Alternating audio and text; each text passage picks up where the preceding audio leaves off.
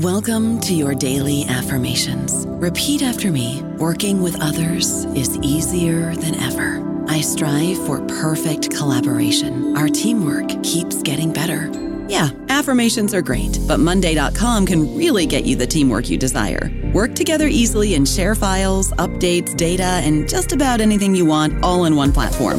Affirm yes to start or tap the banner to go to Monday.com. What if you could have a career where the opportunities are as vast as our nation, where it's not about mission statements, but a shared mission? At U.S. Customs and Border Protection, we go beyond to protect more than borders from ship to shore, air to ground, cities to local communities. CBP agents and officers are keeping people safe. Join U.S. Customs and Border Protection and go beyond for something far greater than yourself. Learn more at cbp.gov/careers. Hello, everybody. This is Marshall Poe. I'm the editor of the New Books Network, and I'd like to tell you that we have a new and improved website. It has two new features that we think you'll love. One of them is a vastly improved search engine so that when you type in keywords, you'll get a bunch of episodes really quick. The other is the ability to create a listener account. And in that listener account, you can save episodes for later listening. So you can create a kind of listening list. We think these features are neat and we think you'll enjoy them. Please visit the site today.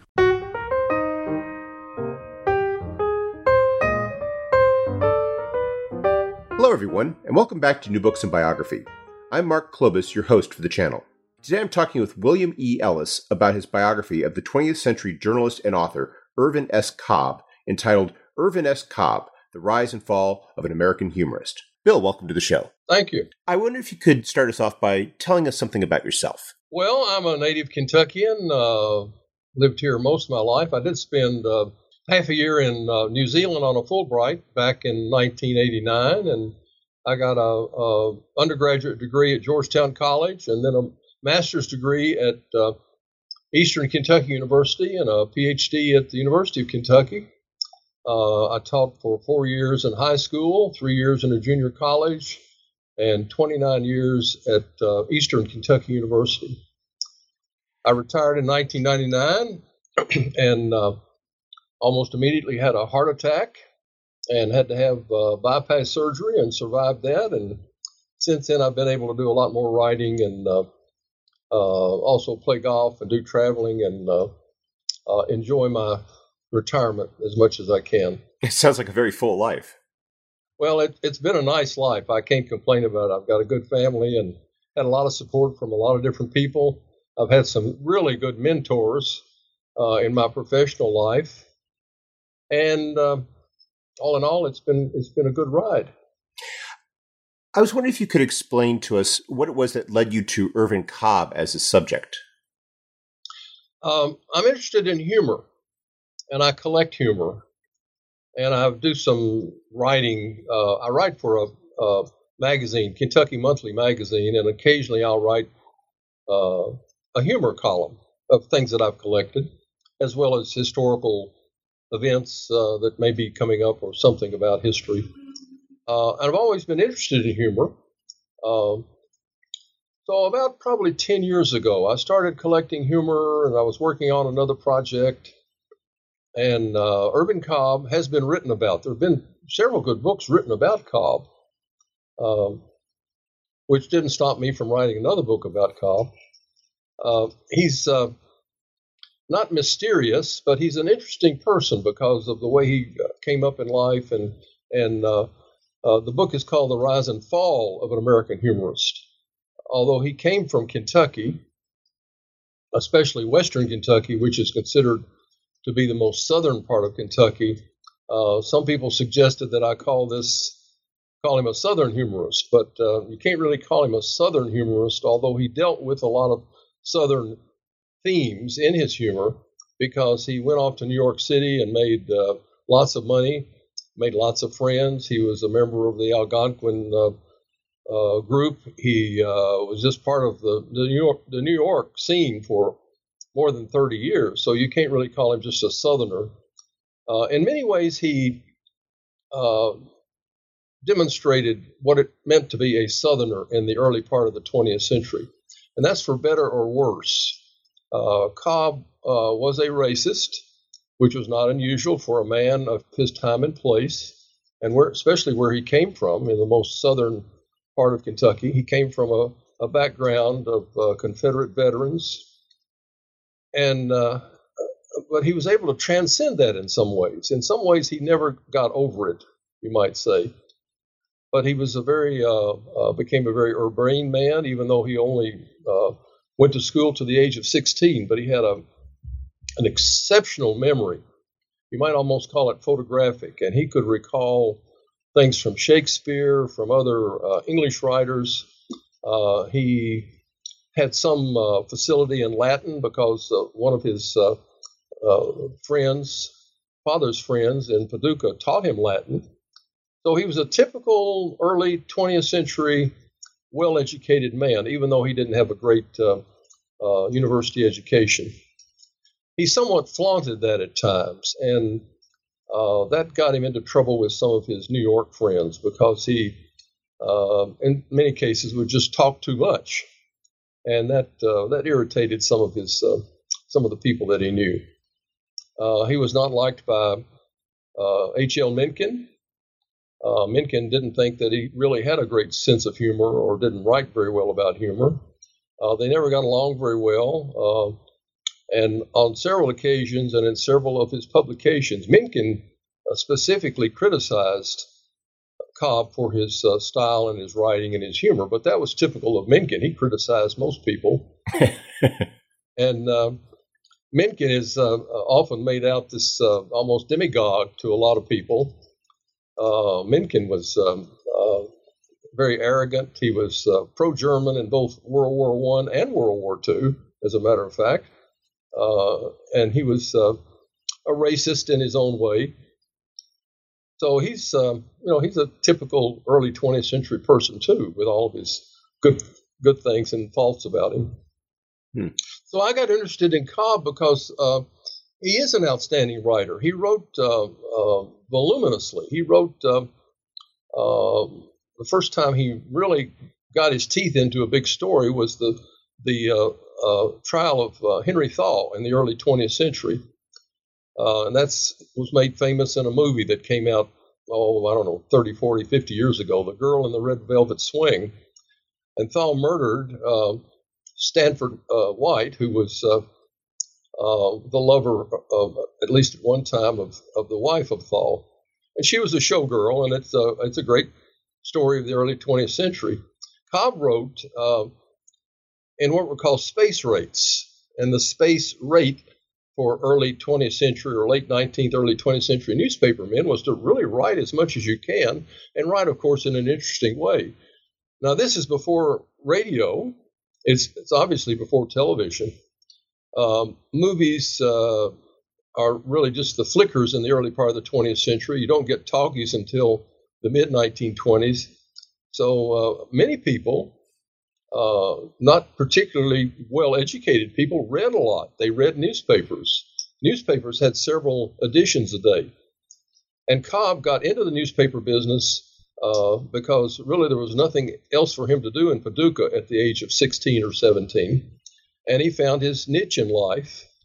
And like uh, most people who are lucky to do that, uh, he was able to capitalize on that and become quite a wealthy man. He was making oh, as much as $10,000 a year uh, by the end of the first decade of the 20th century, which would translate today into hundreds of thousands of dollars and he was uh, always successful in selling almost anything he wrote.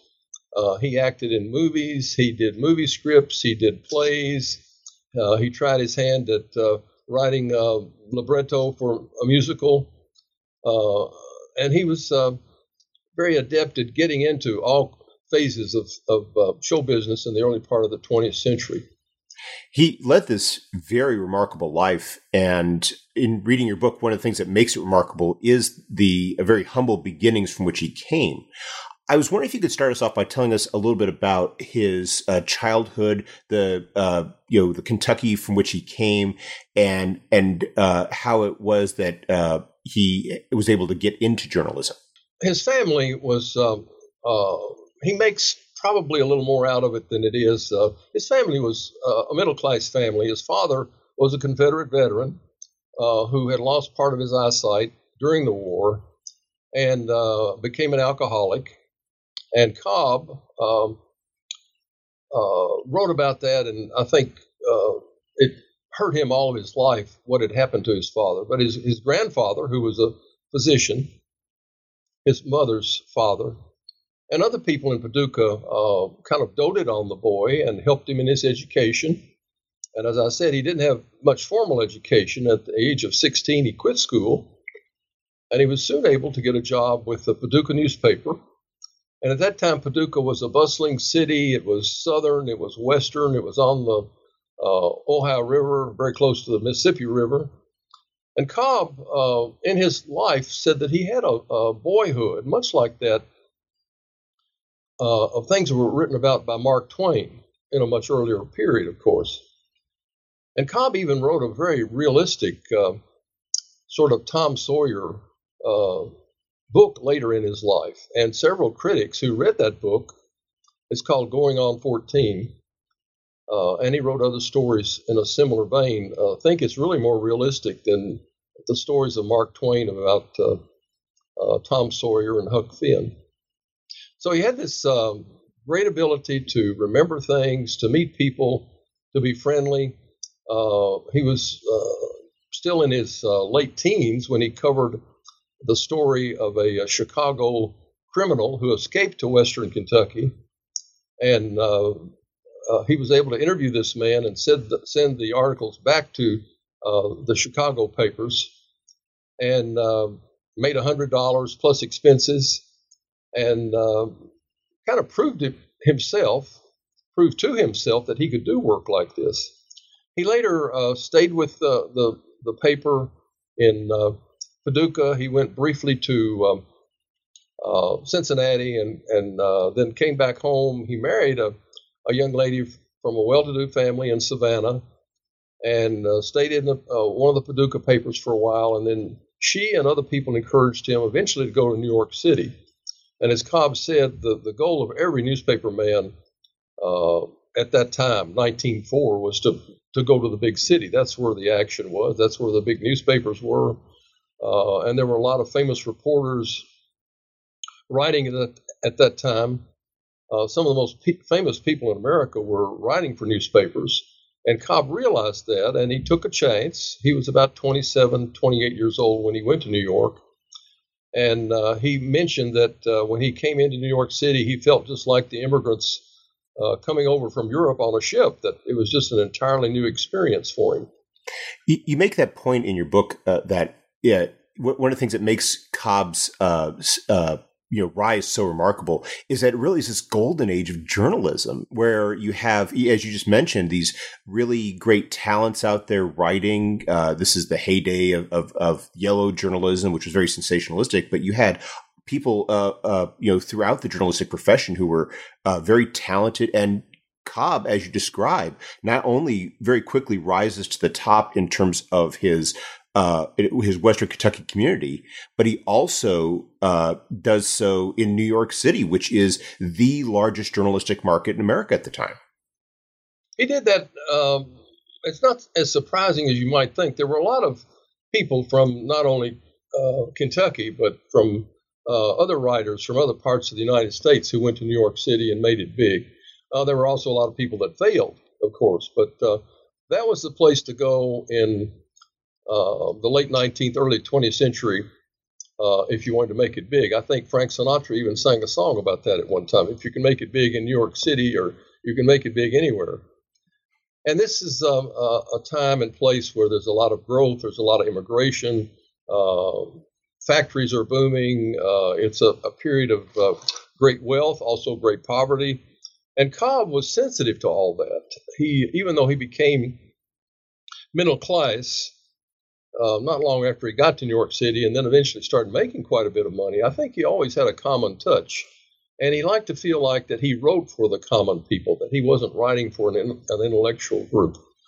And that was the conflict that he had with, uh, I think, with Mencken. And uh, if you read uh, things written by Mencken, a lot of his things are uh, intellectual in a way, but also I think kind of put down the middle class and especially put down poor people. The image that you get of uh, Mencken in a in uh, a movie or like Inherit the Wind is uh, not, I think, what the image of H.L. Mencken actually was. So Cobb was always uh, energetic. Uh, his daughter, who wrote a, who wrote a fine biography of her father, and then Cobb also wrote his autobiography uh, toward the end of his life. Uh, but his daughter uh, told about how nervous he would be, and that he had recurring dreams that at some time in his life he would be unable to keep writing, that he would lose the gift. Uh, Cobb's genius, and I think it was genius, is that he he could uh, for at least 30 years keep uh, not only uh, reinventing himself but inventing ways of writing about America. Uh, he did that in uh, newspaper columns. He would continue a column uh, in newspapers uh, until he went to the Saturday Evening Post, and he would alternate uh, these columns about various people, about how they, they viewed living in New York City. He didn't have a jaded view of New York City, but had a very realistic view of what life was like in New York City, especially for the wealthy and for the poor and for the middle class. And he could write very well about that uh, because of his uh, powers of ob- observation. Let me read you a, a, little part of my book, if you don't mind. Oh, please do. And it's uh, something that a lot of people, I think, overlook. But this story comes from the 1920s. And it's um, Cobb wrote uh, not only humorous stories, of course, which he's famous for, and he's especially famous for the Judge Priest stories, but he also wrote what he called his grim tales. And these are stories that he, he uh, for many, in many ways, took from his uh, from living in Western Kentucky. He wrote one very famous story right at the beginning of his career as a short story writer about uh, um, a happening on uh, uh, uh, of poor people and he would write about how, how these people reacted to what was going on in their lives. But this is a story he wrote later on called This Man's World. Two sisters, Annie and Anita, work in a big city department store for considerably less than their male counterparts. Because they were unable to support themselves, they must depend on men. Annie marries a manual laborer who tries to control her every action and instinct. Anita, the younger sister, lives with a well to do dandy who does the same. And Cobb says Annie got herself a husband, Anita got herself a man. Both end up being cast out by these men. Annie is falsely accused of adultery. Anita is thrown out when she develops a goiter. The sisters go back together and attempt to eke out a living, of course, at a lower wage than men. Anita tells her sister, quote, You go straight and I go crooked, and the best either one of us gets of this is the worst of it. Sis, what is the hell wrong with the modern world? Cobb concludes this uh, modern theme by arguing brute force ruled, and man, being physically the stronger, dominated society and women. Well, that's not a funny story. Uh, it's a very modern story, and some biographers see this as really a forerunner to what we've been hearing about in the last 30, 40, 50 years about the rights of women and women should make as much money as men and uh, more rights and more uh, uh, things should be given to women in, in the workforce.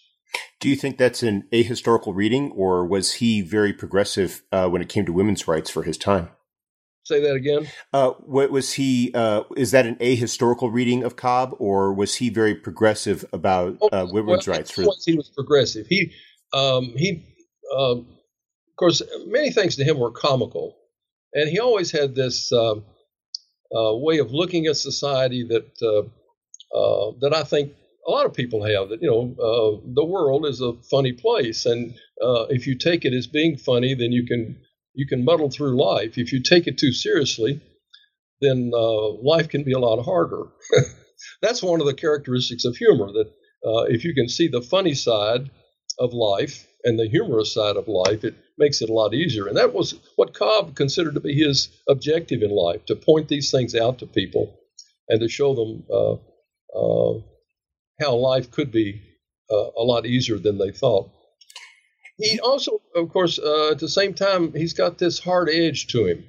Uh, he had something of the small town uh, boy who goes to the big city, and uh, his daughter in particular thought that uh, on a lot of occasions he was quite prickly about his life. She talked about how he he would be unkind to people at times.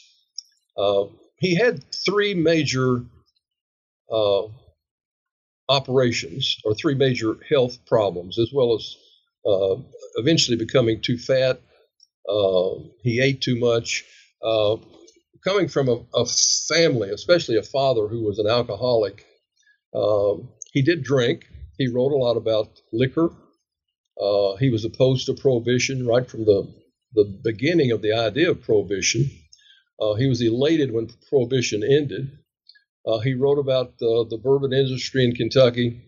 Uh, and some people have asked me, they've said, Do you think he drank too much? I don't think he did. I think he realized the problem that his father had. I think he enjoyed good bourbon. But I think at the same time, he was. Uh, he realized that it could ruin his life just as it had ruined his, his father's life. He portrayed himself as the happy uh, fat man. And that's what you see in his books. Uh, uh he uh, always made fun of himself in that way. Uh, now, is that because he really felt that way, or is that a self defense mechanism?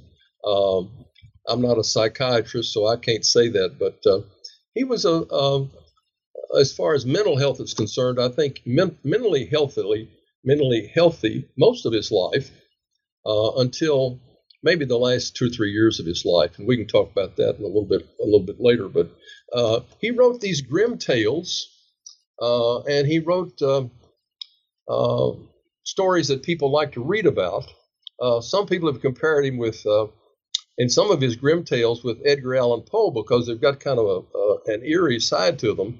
But one critic says that Cobb's stories are always very realistic, and the stories of Edgar Allan Poe are, are many times just otherworldly and nothing uh, based in reality. It's fascinating to consider just how prolific he was because you think about the life of a reporter and how so many reporters of that day were just focusing upon the reporting. But as you've already explained, he also wrote these short stories uh, of he wrote uh, you know longer works. what was his work schedule like? How was he able to produce the, this this gigantic corpus of, of, of writing? He worked. Um, uh, somebody asked me one time uh, about his uh, nightlife. Uh, one person even asked about did he play around with women and did he do this and did he drink a lot and and uh, I think for the most part Cobb was was pretty straight about everything. He got to bed early, especially when he moved to the suburbs. He did on um, two occasions and actually longer uh, on other occasions moved outside of New York City, and then he would have to commute into New York City. Um, and then commute back home at night, which took some time. Uh, but he worked on schedule, uh, and he would uh, write not only a lot of different things. He might work on a story for a newspaper, for, on a short story, and on several short stories at one time, um, and keep these separate from each other. He had voluminous notes, and I've seen some of these in some of the collections that I've that I've been to. He did a lot of revision and of course, as everyone knows, if you write for a newspaper or a magazine or a newspaper, whatever it happens to be, uh, the editors are going to do some revision. and I don't think the editors of uh, most of his editors ever had to do much revision because he uh, revised things uh, uh, several times from what I've seen of manuscripts. He would send manuscripts uh, to in the different collections that I've seen to different people and they would be the, substantially the same story that's going to be published, but there'd be a little, a little bit of a difference. And he would cut out something, he would add something. So he was constantly revising. Once he became uh, wealthy enough, once he had enough money, he hired a secretary, and she did a lot of his uh, typing and his revisions. And um, of course, if you write for a major magazine, uh, as the Saturday Evening Post was in the early part of the 20th century, Uh, they had, you know, all the secretarial help you could you could desire. He turned out um, some years uh, in the Saturday Evening Post and later in other magazines uh, a story or an article about every other week. Um, and that, uh, it took a lot of time, it took a lot of effort. Uh, he stewed over it, he worried over it. His daughter recalled that he always wore a vest, as men did at that time, and he would twiddle with the buttons on his vest until he uh, pulled those off, and then he would set those down on a table. and then when she was a young girl, it was her job to sew those buttons back on his vest so he was uh, he was a warrior, uh, and he uh, he did have this recurring, excuse me, nightmare that you know he might lose it someday, and eventually he did lose it. He did lose his ability uh, to create things. Which we can come to later or whenever you want to. Uh, we can come to it in, in, a little bit. I actually want to get to uh, his reporting of the First World War because you do spend considerable you know space in your book talking about that, and it's it's something that that is very interesting because you both you know highlight this very important period uh, in, in the world, of course, but but also you know the the ways in which it, it, he confronted this this major event and and the ways in which he wrote about it. World War One, um, even reading uh, you know a hundred years later uh, about the beginning or the course of the war, the end of the war. Um, um, it's like all wars, it's one that should never have been fought for many reasons. Mm-hmm. First of all, all the major uh, crowns of Europe were related to each other. Why should they get involved in a war like this? And uh, it all had to do with trade and with colonies and with uh, industrialization, with militarization, the building of big navies, and uh, eventually there was there was there was no international means uh, to stop this. Cobb was uh, already writing for the Saturday Evening Post and was on vacation, and he got um, a letter from Lorimer, who was the uh, editor of the of the Post, uh, that uh, his ship left in something like four or five days, and he was sent a pack uh, that even included a, a, a revolver and uh, gold sovereigns. Cobb said he, that he went to Europe jingling like a, a milk wagon. all these points. Uh, and he he and three or four other men got to the continent. They went to the Belgian border. They floundered around. Uh, they finally uh, were actually captured by German soldiers. It's a wonder they hadn't been killed. Uh, he did say, and the men with him said that they did not see German atrocities. And to to his um, dying day, uh, people argued that he did see atrocities. But he did uh, what he did see were uh, or what he said he saw were Belgian civilians who were either spying on the Germans or actually shooting at them, and that they were summarily tried by German authorities and, and executed. Um, when he got back home, people questioned him about this, and he said the war itself is an atrocity. It's not just the individual things that you see. But he was very uh, uh, good at describing what war looked like. He, he described the sights and the sounds and even the smell of war. He, uh, on one occasion, was taken by some German officers to a fort in Belgium, uh, Fort Lincoln, L I N C I N, I think. I've forgotten how it's spelled, L O N C I N. And uh, they were uh, riding around on horse horseback and then on automobiles around this this tremendous fort that the, the Belgian army had built, and it had been uh, bombarded by heavy artillery by the Germans, and then it, there was an internal explosion. And Cobb said that uh, they got to one side, and then they suddenly smelled this horrible odor of, of decaying flesh. And I've forgotten his exact words, but he said something to the effect that once you get that odor in your your uh, system, you never forget it. And he never forgot it. So he wrote uh, about war in a very realistic way. Uh, he took uh, he told the Germans when they released him and the others that he was going to go back to the United States. They went instead they went to England.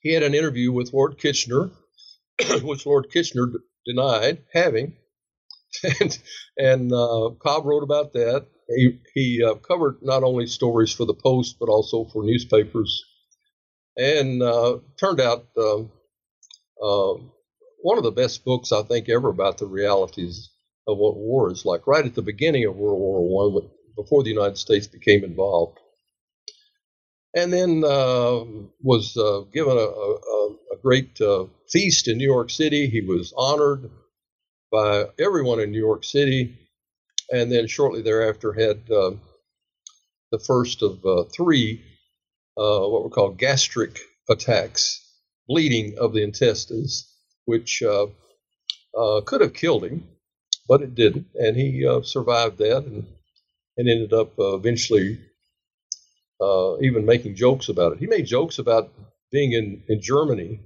Uh, the first part of his, in his original book, he uh, was very serious about everything, but 10 years later, he sort of joked about the experiences of uh, riding a, a, German train or train, a German uh, troop train back into Germany.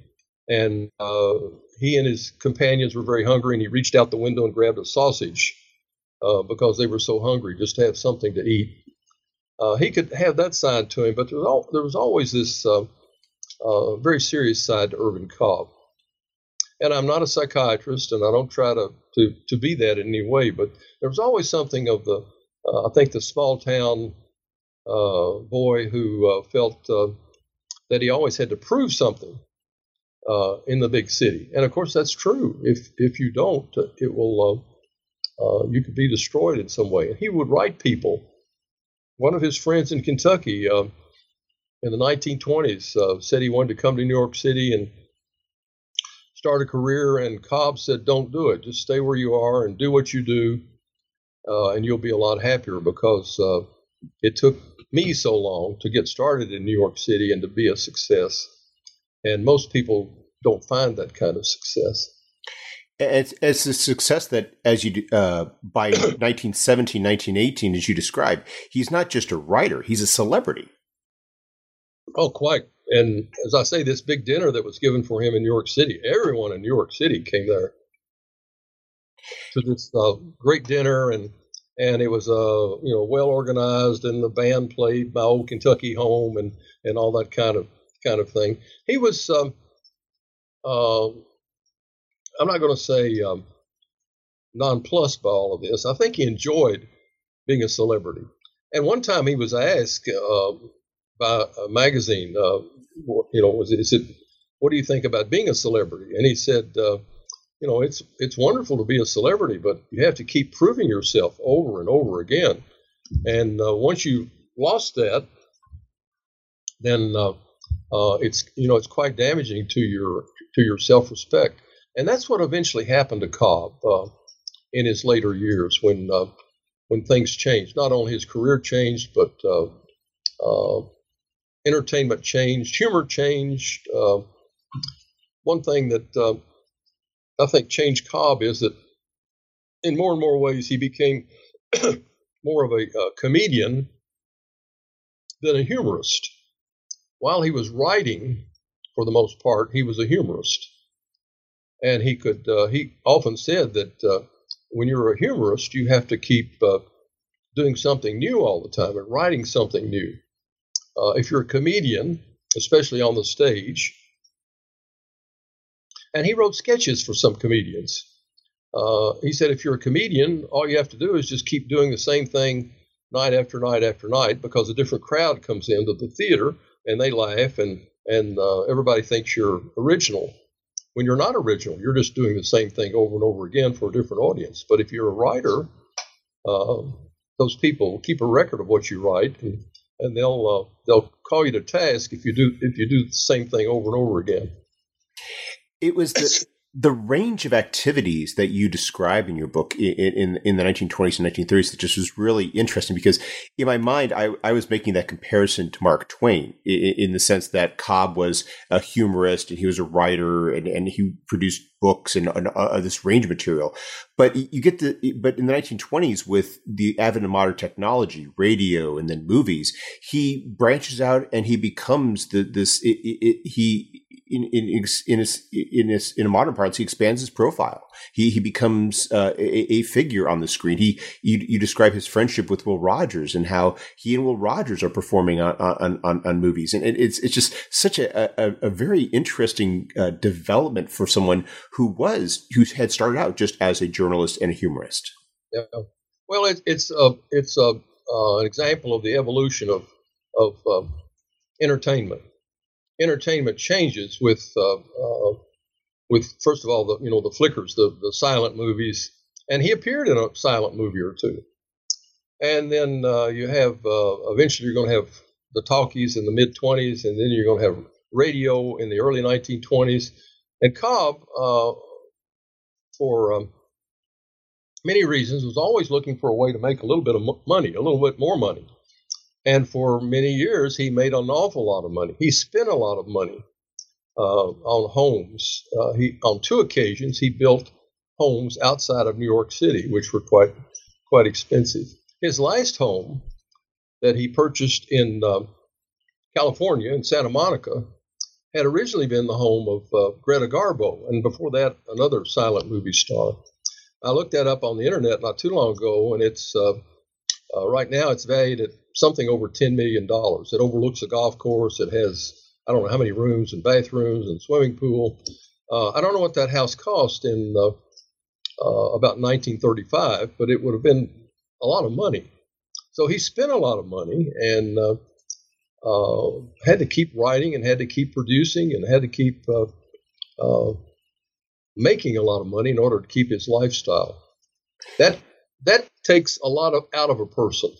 Uh, if he could have been this uh, uh, a writer um, who there's one I've, I've, used as an example in here. George Ade, A-D-E, was a writer who lived in Indiana, uh, who wrote for Chicago papers and magazines. Uh, he made a lot of money. He remained a bachelor, I think, and, and eventually gave a lot of money to Indiana University. Uh, the football stadium is called Ross Ade Stadium. But he stayed in one place. He stayed in Indiana. Uh, he didn't rumble about like like Cobb did. He didn't try to do more than what he he really was adept at doing. And what Ade did was just write about Indiana, Midwestern people. And Cobb did more than that and had more friends and had more opportunities and got into, as you say, into radio and, and movies.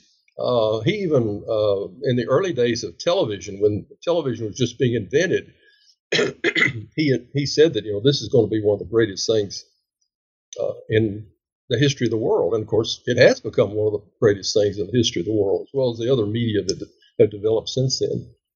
But he was always looking for the next chance, the next next uh, opportunity, and uh, that came from his uh, ability to uh, see what was going on in the world, and also came because he he always thought he had to do something a little bit better all the time. And yet, as you've already uh, uh, inferred, the there is uh, a decline in his uh, in his output in in his uh, ability near the end of his life. What, what, did he just exhaust himself? Did he uh, spread himself a little too thin? What what exactly happened to him? Several things. He did, for example, he did become older. He did have more and more health problems his last two or three years of life uh, were very miserable. Uh, he died in 1944.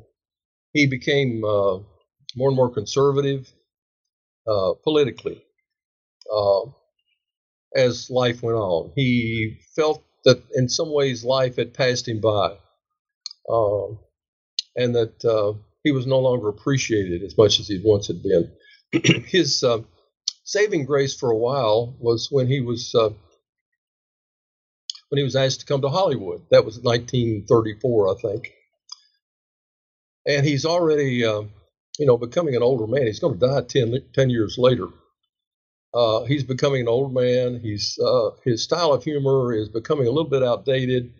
Uh, this is the uh, mid 1930s. I might also say that that uh, you know everything's changing in the 1930s because of the Great Depression and people who were once heroes are no longer heroes. Uh, he uh, one of the things that really hurt him uh, more than anything was he eventually lost his, a newspaper column. that went through several stages, and and Cobb, uh, several days a week, not always five days a week, would write you know just humorous stories, and it was a moneymaker. When he lost that, he lost a, a pretty good chunk of his of income. But in 1934, he was asked to come to Hollywood by Hal Roach to uh, make uh, a series of, of uh, comedies, short subject comedies, much like the Laurel and Hardy comedies and, and, Our Gang and things like that, which were very popular. and Cobb was not a success as an actor. And if you see uh, some of the pictures of him uh, uh, in in makeup and dressed comically, he doesn't look like he's really enjoying it. But he did that because it was a way of making money. His daughter said that he really always had wanted to act uh, and to be an actor, and he now had his opportunity. Well, that series failed. Uh, but in the meantime, uh, Will Rogers, John Ford, uh, kind of took him under their wing, and he became uh, an, an, advisor for for uh, the Judge Priest movie the Judge Priest movie made by uh, Will Rogers in, uh, I guess it was 1934, was uh, based on Cobb's stories, but not written by Cobb. And it's, uh, uh, you know, a syrupy uh, Southern story. it's got all the stock characters, including Stepin Fetchit, who played the, the black man in it. It's got a Southern belle. It's got the old Confederate um, uh, ideas behind it. And it was a very popular movie. And of course, anything that Will Rogers made was popular. Rogers was, um, uh, I think I say in the book, and, and I know this sounds kind of harsh, but uh, it's always a good thing to die at the right time. And Will Rogers died in a plane crash in Alaska right after uh, uh, Steamboat Round the Bend had been made, in which uh, Cobb had played a, a role. And um, he was a, you know, just uh, such a popular American. Democrats and Republicans loved him, and uh, he's famous for that saying that he was a member of what was it, the most disorganized political party. I'm a Democrat. I'm, a member of, of, no organized political party. I'm a Democrat.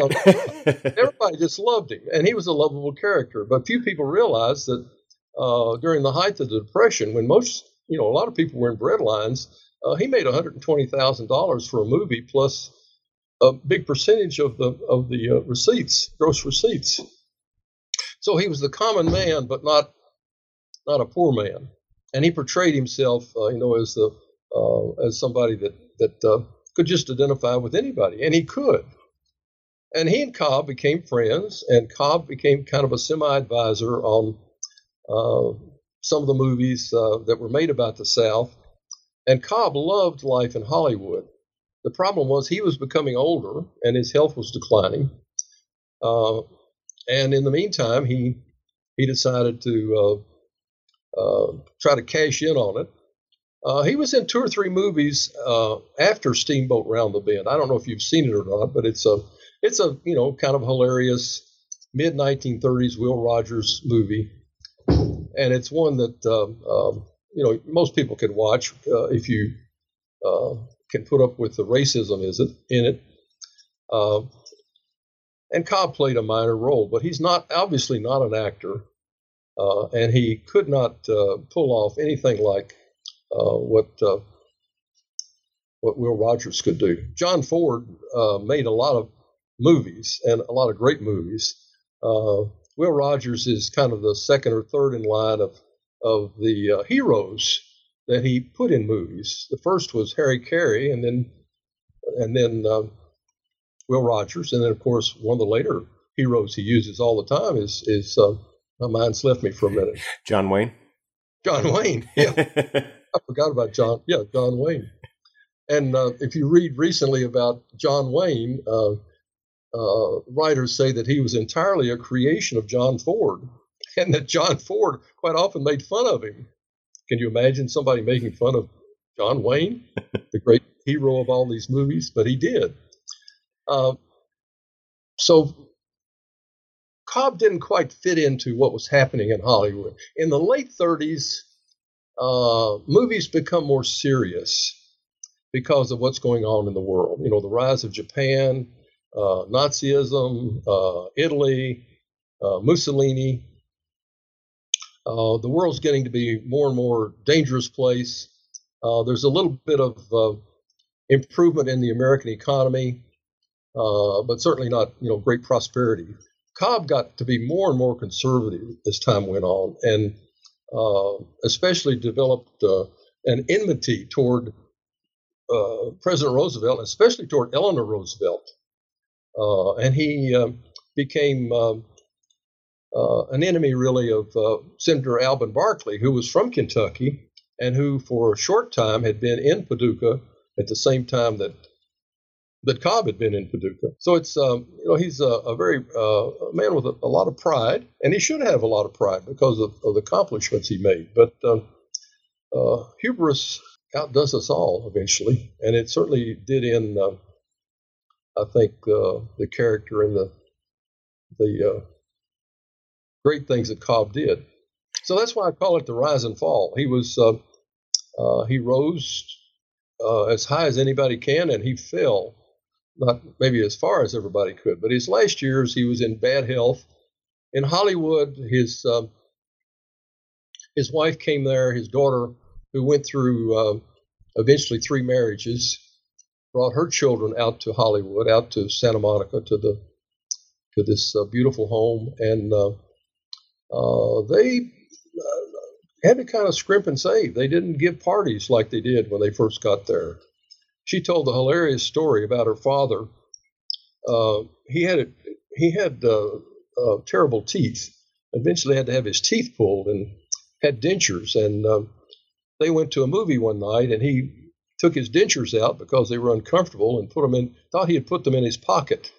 And she said when they got home, they found out that that uh, she could tell by looking at his mouth that he didn't have his dentures. And she reminded him, and the next day, uh, somebody at the theater found his dentures. But uh, he was not a very um, uh, cheerful person in his last years. Hmm. Um, and of course, as you know, I, with my bad back, I'm standing up giving this interview right now. So I can testify to being uh, not in the best of health at the age of 78. Well, we've taken up a lot of your time, but before you go, could you tell us what you're working on now? Oh my gosh. Well, I still write articles for um, the magazine, Kentucky Monthly. Uh, I try to do something new and fresh every month. Uh, I keep two or three months ahead right now, and these are only 900, 1500 words, but that takes more work than you might think uh, because I like to make them factual and and uh, not controversial, but at least uh, interesting to people. Right now, I'm working on Floyd Collins, who was a uh, caver who was trapped in a cave in Kentucky in 1925, and uh, it was it was absolutely one of the first big news stories, c- comparable to uh, Lindbergh's flight, which is of course in 1927. A man trapped in a cave for several days. He eventually dies in the cave, and and uh, he is uh, uh, used by the press. He's used by people uh, he was a very common man in a you know very uh, terrible situation. Wasn't that the uh, inspiration for uh, Ace in the Hole?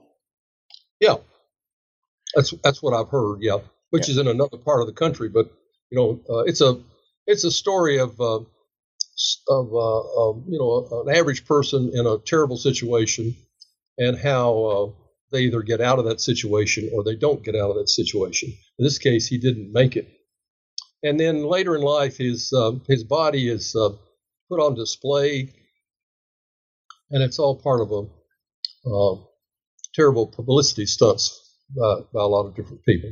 So I'm working on humor, which I'm still very interested in, and uh, different types of humor.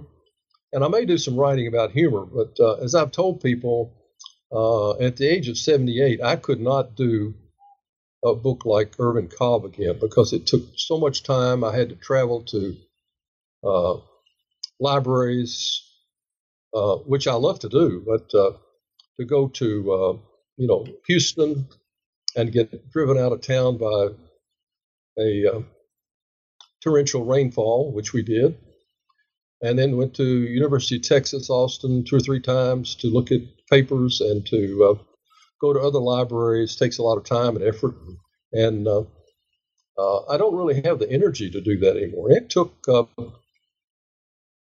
I didn't read every word that Irvin Cobb wrote, uh, but I, I read a lot of it, and uh, a lot of his things are repetitious. Um, and some of the stories are derivative, but uh, I still tried to read as much of it as I could. And and uh, uh, as I've told somebody not long ago, I said I, I have not written the last book on Irvin Cobb. There are going to be more people, I hope, will write about Irvin Cobb and see him in a different way. But the way I saw him was, uh, you know, that he was a great man who rose to great fame and fortune, and uh, then began to uh, falter and fall and and did not uh, live a happy life. He died uh, miserably. Uh, he had several ailments, including diabetes, retention of water, which had to be taken off, and couldn't sleep, couldn't eat, and uh, you know miss the old lifestyle of of uh, being with people and and um, that's pretty hard to give up in your uh, even in later life. Mm-hmm. Bill, thank you very much for taking some time out of your schedule to speak with us about uh, Irvin Cobb and his and his life. Uh, I hope you have a wonderful day. All right, glad to do it. Thank you.